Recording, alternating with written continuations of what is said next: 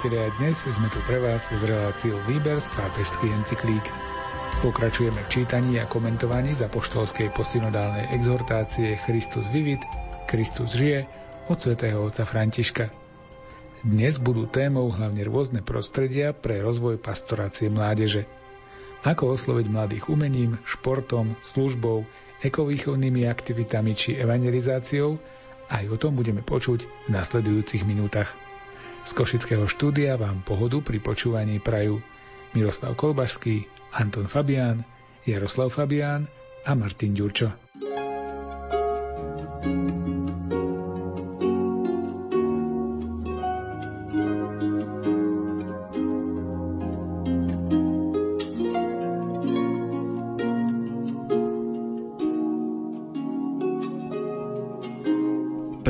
Privilegovanou príležitosťou narast a na otvorenosť voči Božiemu daru viery a lásky je služba.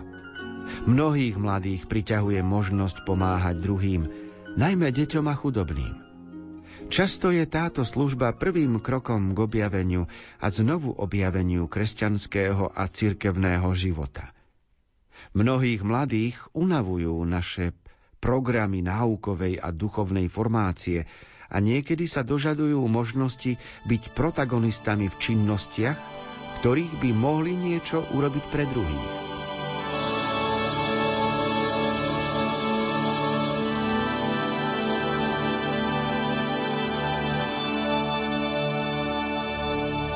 Rozdiel medzi náukou a činnosťou je v tom, že náuka je od niekoho iného a ja ju mám prebrať. Teda ja mám byť vyškolený vzdelaný v určitom odbore, ale musel som sa to od niekoho naučiť. Kdežto činnosť pomáhať druhým je aj tvorivá, aj osobitná, aj, aj je to moje. Čiže som to ja, ktorý robím niečo pre niekoho alebo s niekým a tento osobitný vklad a to moje ja, že je pritom zdôraznené, tak to je pri dobrých skutkoch a pri rozličnom dobrovoľníctve silnejšie než pri náukovosti. Takže Samozrejme, že má svoje odôvodnenie aj štúdium a poznanie doktríny, ale väčší dôraz sa kladie na dobrovoľníckú činnosť, vďaka ktorej potom človek rastie vo viere.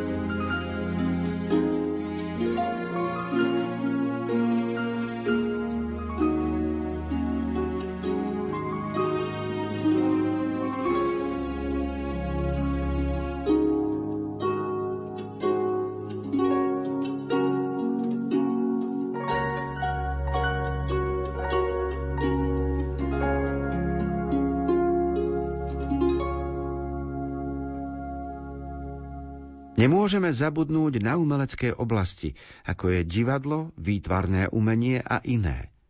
Osobitne dôležitá je hudba, ktorá je skutočným a vlastným prostredím, do ktorého sú mladí ponorení, ako aj kultúra a jazyk schopné vzbudiť emócie a stvárňovať identitu. Jazyk hudby je aj pastoračným zdrojom, ktorý má osobitný vplyv zvlášť na liturgiu a jej obnovu. Spev môže byť veľkým stimulantom pre cestu mladých životom. Svetý Augustín povedal, spievaj, ale kráčaj ďalej. Uľahčuj si prácu s pevom, vyhýbaj sa lenivosti, spievaj a kráčaj. Ak napreduješ, kráčaj, no napreduj v dobre, v sieti viery, v dobrých skutkoch. Spievaj a kráčaj.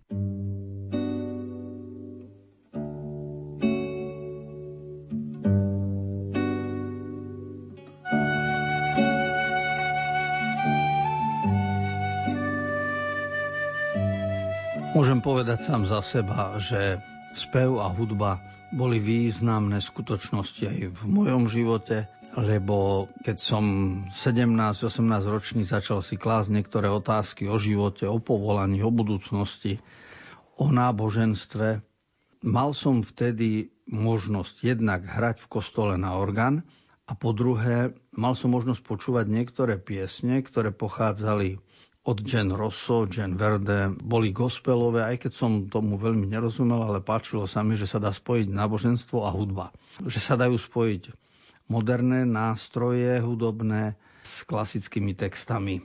Otváral sa predo mnou svet hudby a ten sa prelínal so svetom náboženským. Takže som presvedčený, že vždy je to tak, aj dnes to platí, že mladí ľudia cez gitaru, cez pieseň, cez rytmus, cez tanec pochopia aj určitý krok viery smerom k Pánu Bohu.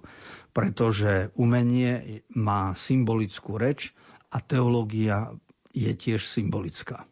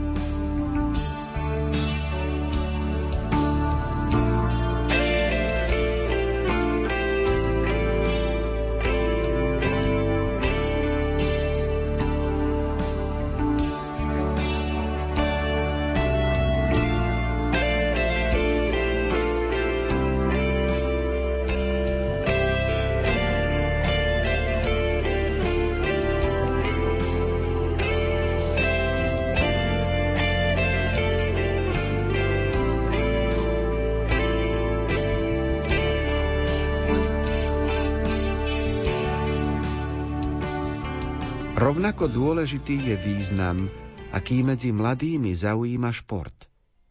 Církev by nemala podceňovať jeho výchovnú a formačnú silu. Mala by v ňom udržiavať solídnu prítomnosť. Svet športu potrebuje pomoc na prekonanie jeho problematických aspektov, ako je mýtizovanie šampiónov, podliehanie logike obchodu a ideológii úspechu za každú cenu – v základe skúsenosti športu je radosť. Radosť z pohybu, radosť, že sme spolu, radosť zo života a z darov, ktoré nám stvoriteľ dáva každý deň. Niektorí cirkevní otcovia využili príklad športovej aktivity na výzvu mladým, aby rástli v sile a v premáhaní ospalosti alebo pohodlnosti. Keď sa svätý Bazil Veľký obracal na mladých, ako príklad použil úsilie, aké si vyžaduje šport a tak im vštepoval schopnosť obetovať sa, aby rástli v čnostiach. Títo muži priniesli tisíce a tisíce obetí, aby všetkými prostriedkami zveľadili svoju fyzickú silu, potili sa pri únavných cvičeniach na ihrisku a potom trénovali, takže celé obdobie, ktoré predchádzalo veľkej skúške, bolo len prípravou na zveľadenie všetkých fyzických a psychických zdrojov, aby získali iba korunu a my, ktorí čakáme v inom živote takú mimoriadnú odmenu, akú nemôže žiaden jazyk náležite opísať, myslíme a zdá, že ju dosiahneme, stráviac život v bestarostnosti a nečinnosti.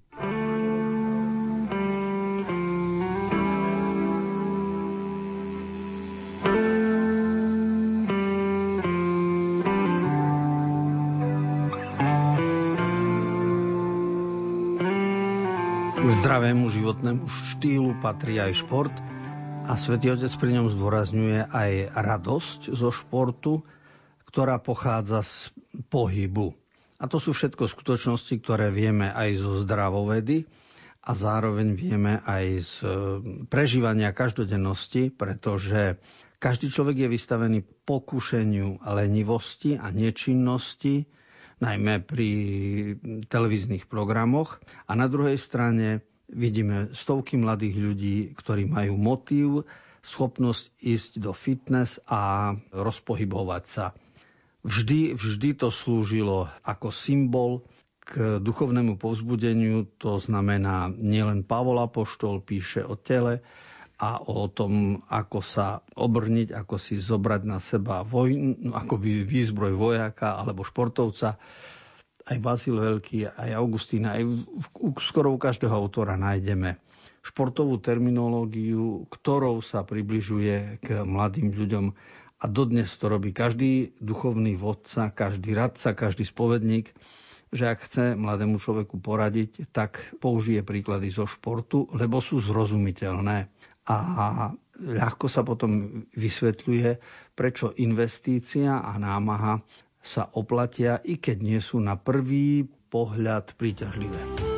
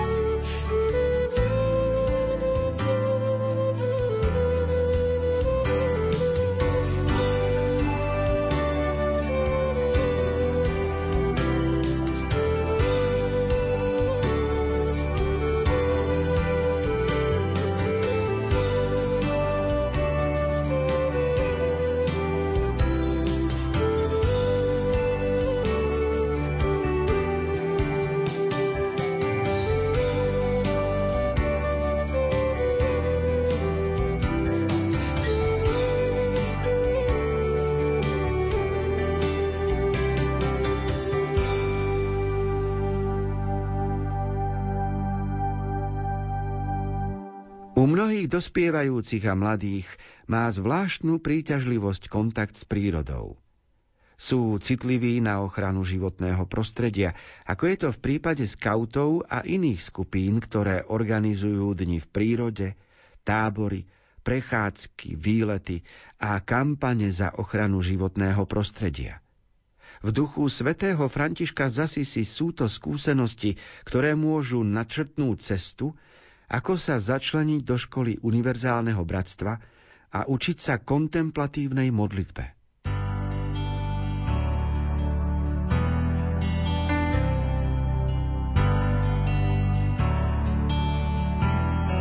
Asi 100 rokov je od vzniku skautského hnutia, ktoré veľmi vhodne zasiahlo vo vývoji a to preto, že bez akýchkoľvek komplikácií s mladými ľuďmi sa dajú robiť tábory a v prírode hľadať a ukazovať stopy po Bohu. Ak to sa naučí čítať stopy po Bohu v prírode, v diele stvorenia, kto číta stopy Boha v ľudskom živote, naučí sa čítať stopy Boha aj v Biblii, v literatúre, potom si utvorí obraz, komplexný obraz o živote a začne byť za to vďačný.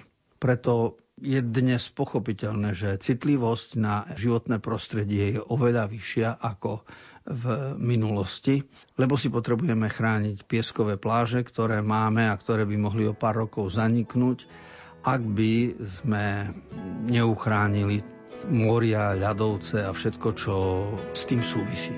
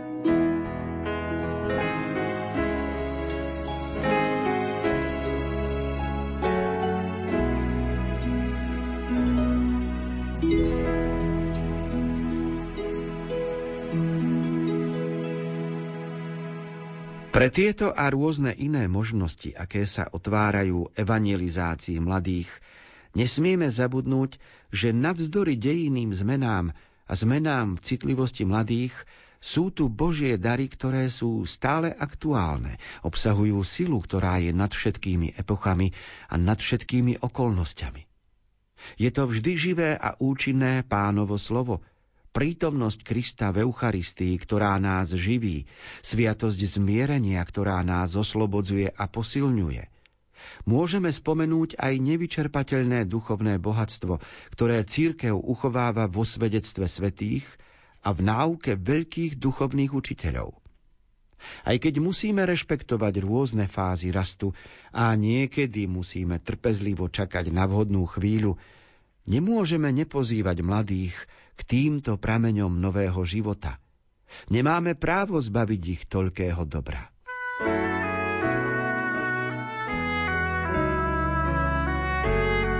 Je to vždy tak, že rodičia sú presvedčení aj o klasických formách pastorácie, ako je Sveta Omša, modlitba, sveté príjmanie, Sveta spoveď. A mladí, dozrievajúci ľudia rozmýšľajú či by nebolo vhodné inými novými cestami kráčať a opustiť starodávne obrady a zvyky a hlavne zvyky svojich rodičov, pretože mnohí mladí ľudia si nekladú otázku o hodnote spovede alebo svetého príjmania.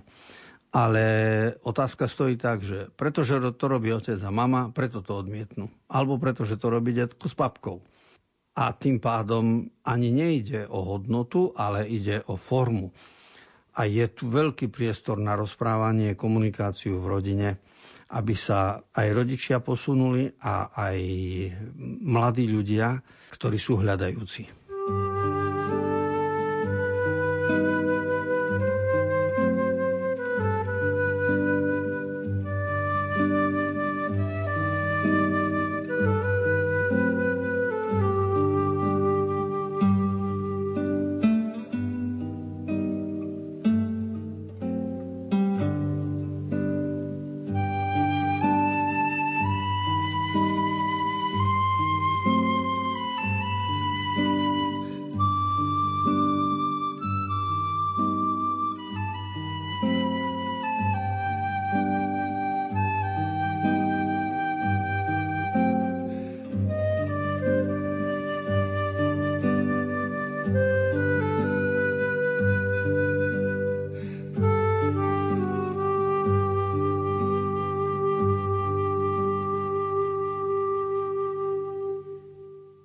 Ľudová pastorácia mladých Okrem obvyklej pastoračnej práce, ktorú uskutočňujú farnosti a hnutia podľa určitých schém, je veľmi dôležité dať priestor ľudovej pastorácii mladých, ktorá má iné spôsoby, iný čas, iný rytmus, inú metodológiu. Je to širšia a flexibilnejšia pastorácia, ktorá na rozličných miestach, kde sa konkrétne pohybujú mladí, stimuluje prirodzených vodcov a charizmy, ktoré Duch Svetý už zasial medzi nimi. Predovšetkým ide o to, aby sme pre týchto mladých veriacich, ktorí sú prirodzenými vodcami vo svojich štvrtiach a rozličných prostrediach, nestavali prekážky, predpisy, kontroly, a povinné štruktúry. My sa musíme obmedziť iba na to, aby sme ich sprevádzali a motivovali, dôverujúc trocha viac fantázií Ducha Svetého, ktorý pôsobí ako chce.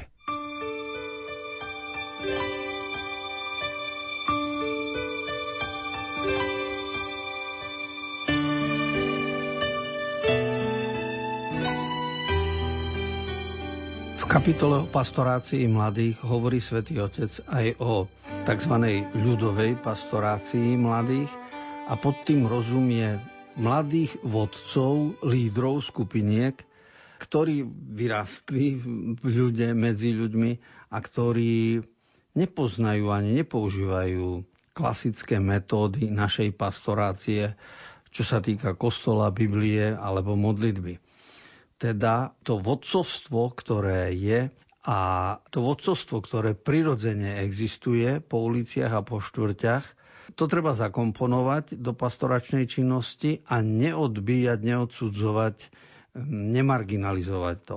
V nasledujúcich článkoch svätý Otec túto myšlienku bude rozvádzať.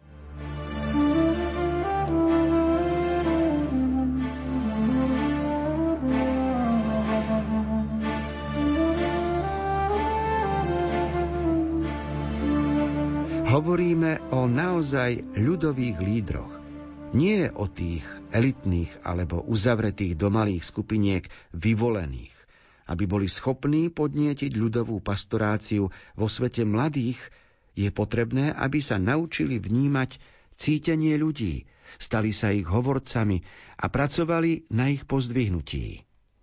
Keď hovoríme o ľude, Nemyslíme tým spoločenské alebo cirkevné štruktúry, ale skôr ľudí, ktorí putujú nie ako jednotlivci, ale ako úzko spojené spoločenstvo všetkých a pre všetkých, ktoré nemôže dovoliť, aby najchudobnejší a najslabší zostali vzadu.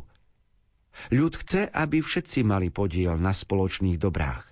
A preto sa prispôsobuje kroku posledných, aby všetci spolu prišli do cieľa – Ľudoví vodcovia sú teda tí, čo majú schopnosť zapojiť všetkých, zahrnúť medzi mladých aj tých najchudobnejších, najslabších, najviac obmedzovaných a zranených. Nie sú pre nich nepohodlní ani mladí, ktorí sú posiatí ranami a pribití na kríž a ani sa ich neľakajú. Spoločnosti je prirodzené, že sa štruktúruje a že teda niekto sa stáva lídrom a niekto v skupine má iné svoje postavenie, svoje miesto. A v rámci toho je dôležité, aby mladí ľudia, ktorí sú vodcovia, mali kresťanský postoj lásky ku všetkým.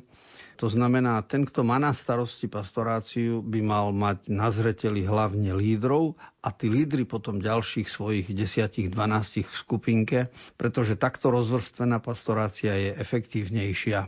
Kňaz ani vychovávateľ nemôže byť so všetkými mladými a vo všetkých oblastiach života, ktorých sa život uskutočňuje, ale tento bunkový systém je osvedčená metóda, ktorá môže fungovať. Je dôležité teda, aby tí, ktorí sa starajú o pastoráciu mladých ľudí, rozumeli teórii o lídroch.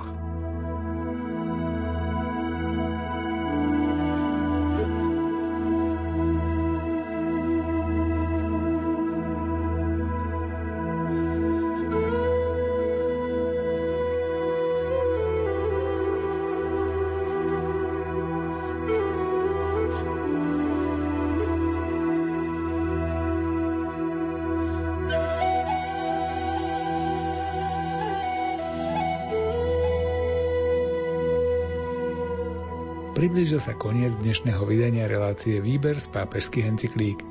Naše čítanie bolo z textu apoštolskej posynodálnej exhortácie Christus vivit, Kristus žije od svätého otca Františka. Pokračovať budeme opäť o týždeň v obvyklom čase.